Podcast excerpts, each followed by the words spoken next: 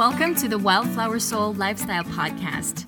I'm Vern, and I'm here to guide you on how to become the master of your own life, to reach your potential and live your best.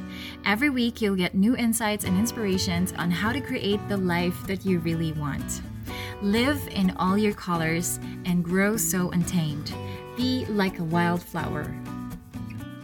Hello, people! Today is actually Riley's birthday, my second son.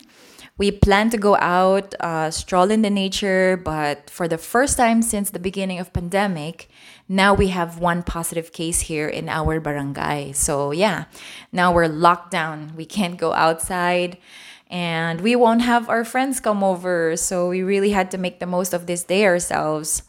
How I miss the things that we used to do before all these crazy things happened. I feel you, okay? But, you know, I'm still super grateful that we're here in the countryside. We have a garden, we have beautiful surroundings, we can breathe fresh air. We still feel safe here in our space. This really made me and my husband truly grateful for our decision to move here. Because honestly, I couldn't imagine what it would be like if I'm still in Manila. Now, this makes me want to tell you about how we got here in Ilocos Sur. It's a story that I will always, always remember because it's a big change in our lives. So, this episode is all going to be about that story. You want to hear about it? I'd love to tell you about it. But of course, I'll try to make it as short as I can. so, um, so going back in 2017, it was the most stressful year for me because during this time, I didn't know anything about self growth. I didn't know how to love myself. Everything was kind of messed up in my life during this year. Okay. Um, in my relationships with the people around me, I had problems with my family and my friends and some strangers. and then we just moved into a new apartment where we encountered people who brought out the worst in me. Imagine a person who is not at peace with himself or herself what will you expect on how one deals with external problems? That's why I handled things really badly during this time. So I had these neighbors who were very inconsiderate. I don't want to talk about the details, but to make the story short, we tried to seek some help from the authorities to which we availed nothing. I felt helpless during the, this time. It's kind of um, traumatic for me because those people really have some intentions to harm us. And by that time, we already realized that we have to move out because our family safety is at stake. We tried our best to look for the most suitable place for us within uh, Quezon City, but we couldn't find any. And that's because we didn't have a lot of choice. We couldn't afford the rental fee. When you're looking for a place to live, it's important not only to consider the design of the space, but to also think about what kind of environment the apartment is situated in. You know, you want to make sure that it's safe for the kids, they can run around without you worrying about them, you can walk outside comfortably, etc. So, before all of this happened, we had our vacation in Ilocos Sur with my brother because he's been living here for I think around 5 years. And he told me to consider moving to the province. And although I have always wanted to live in nature, it was only a wish until I did really consider it. So life put us in such a situation where we became desperate. I told my husband, let's move to the countryside. I saw his reaction. He was more scared than I was. But I put my fears on the table and one by one named those fears. So my fears were we're gonna be far away from all the people that we know. We're not even sure what kind of life we will have in the countryside. What about our children's education? And I also thought how much I would be missing in life for not being able to attend, you know, special events like weddings or parties. And here is how I settled those fears. Fear number one yes, moving to the countryside would mean saying goodbye to friends and people.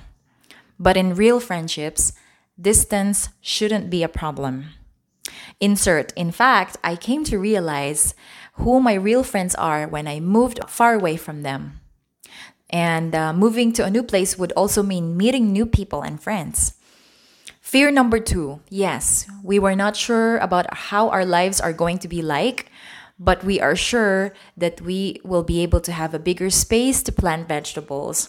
We were sure we're going to swim a lot, go to campings, and stroll in the nature. Fear number three countryside education standard might be lower compared to the city, but I can teach my children. Fear number four yes, we would be missing our friends' special events, parties, and weddings. But those events only happen very few times in our lives. There has to be a trade off. And I think I like nature more than parties with people who aren't really close to me. For the first time in my life, I courageously told my husband that we have nothing to lose in this decision. So all fears were settled. Um, even still doubtful, we took the risk. I went here first with my eldest son we looked for an apartment for two months. Imagine that two months. We did not find any because it's not common to have an apartment for rent here in the province. Most young people live in the city. My husband was alone for two months in the previous apartment. We were just using our deposits there. So both of us were very stressed. We were far away from each other and we felt like we didn't have any place to go remembering that makes me really teary eyed. so, two months came and we really had to move out from that place. We head on to Ilocos, not knowing where we were supposed to live. We haven't found a place. We were running out of money. But moving out from that previous apartment was such a relief. It was not a very easy transition with all the financial struggles, but there were angels who helped us along the way. A friend let us use her truck to help with the moving, which I promised to pay once we're settled. I will always remember the kindness of this person. Uh, she played a big part in our moving.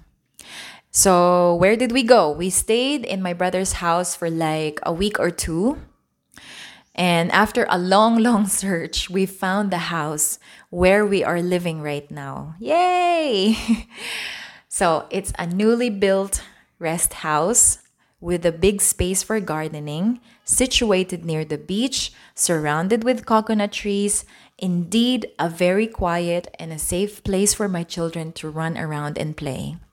My heart was filled with thankfulness. Every day I would wake up so happy to have finally found our new home.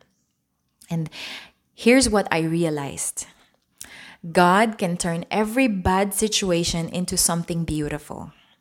All the stress, the obstacles we went through, the sacrifices we made, it was all worth it. He compensated that with everything that we have now. My life transformation happened after a couple of months of living here. I had to go through some adjustments and I had to leave behind the baggage I carried with me here. You know, even if you live in a new place, Everything is new, people and places, but if you carry the baggage of the past, nothing will really change. And I saw the hand of God in my life, how He puts me in the right place, in the right time, and how He lets me be wounded to experience pain so that I can become a new being.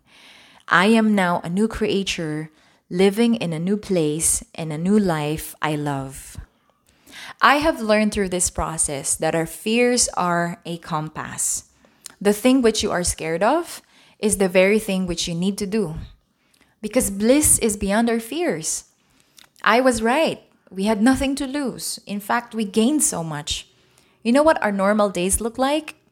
It's working, of course, doing the mundane tasks. But we have a lot of chances to go to the beach, we can go camping under the stars, we can go hiking, road tripping, swimming in the river or streams, all these wonderful activities without spending a lot of money.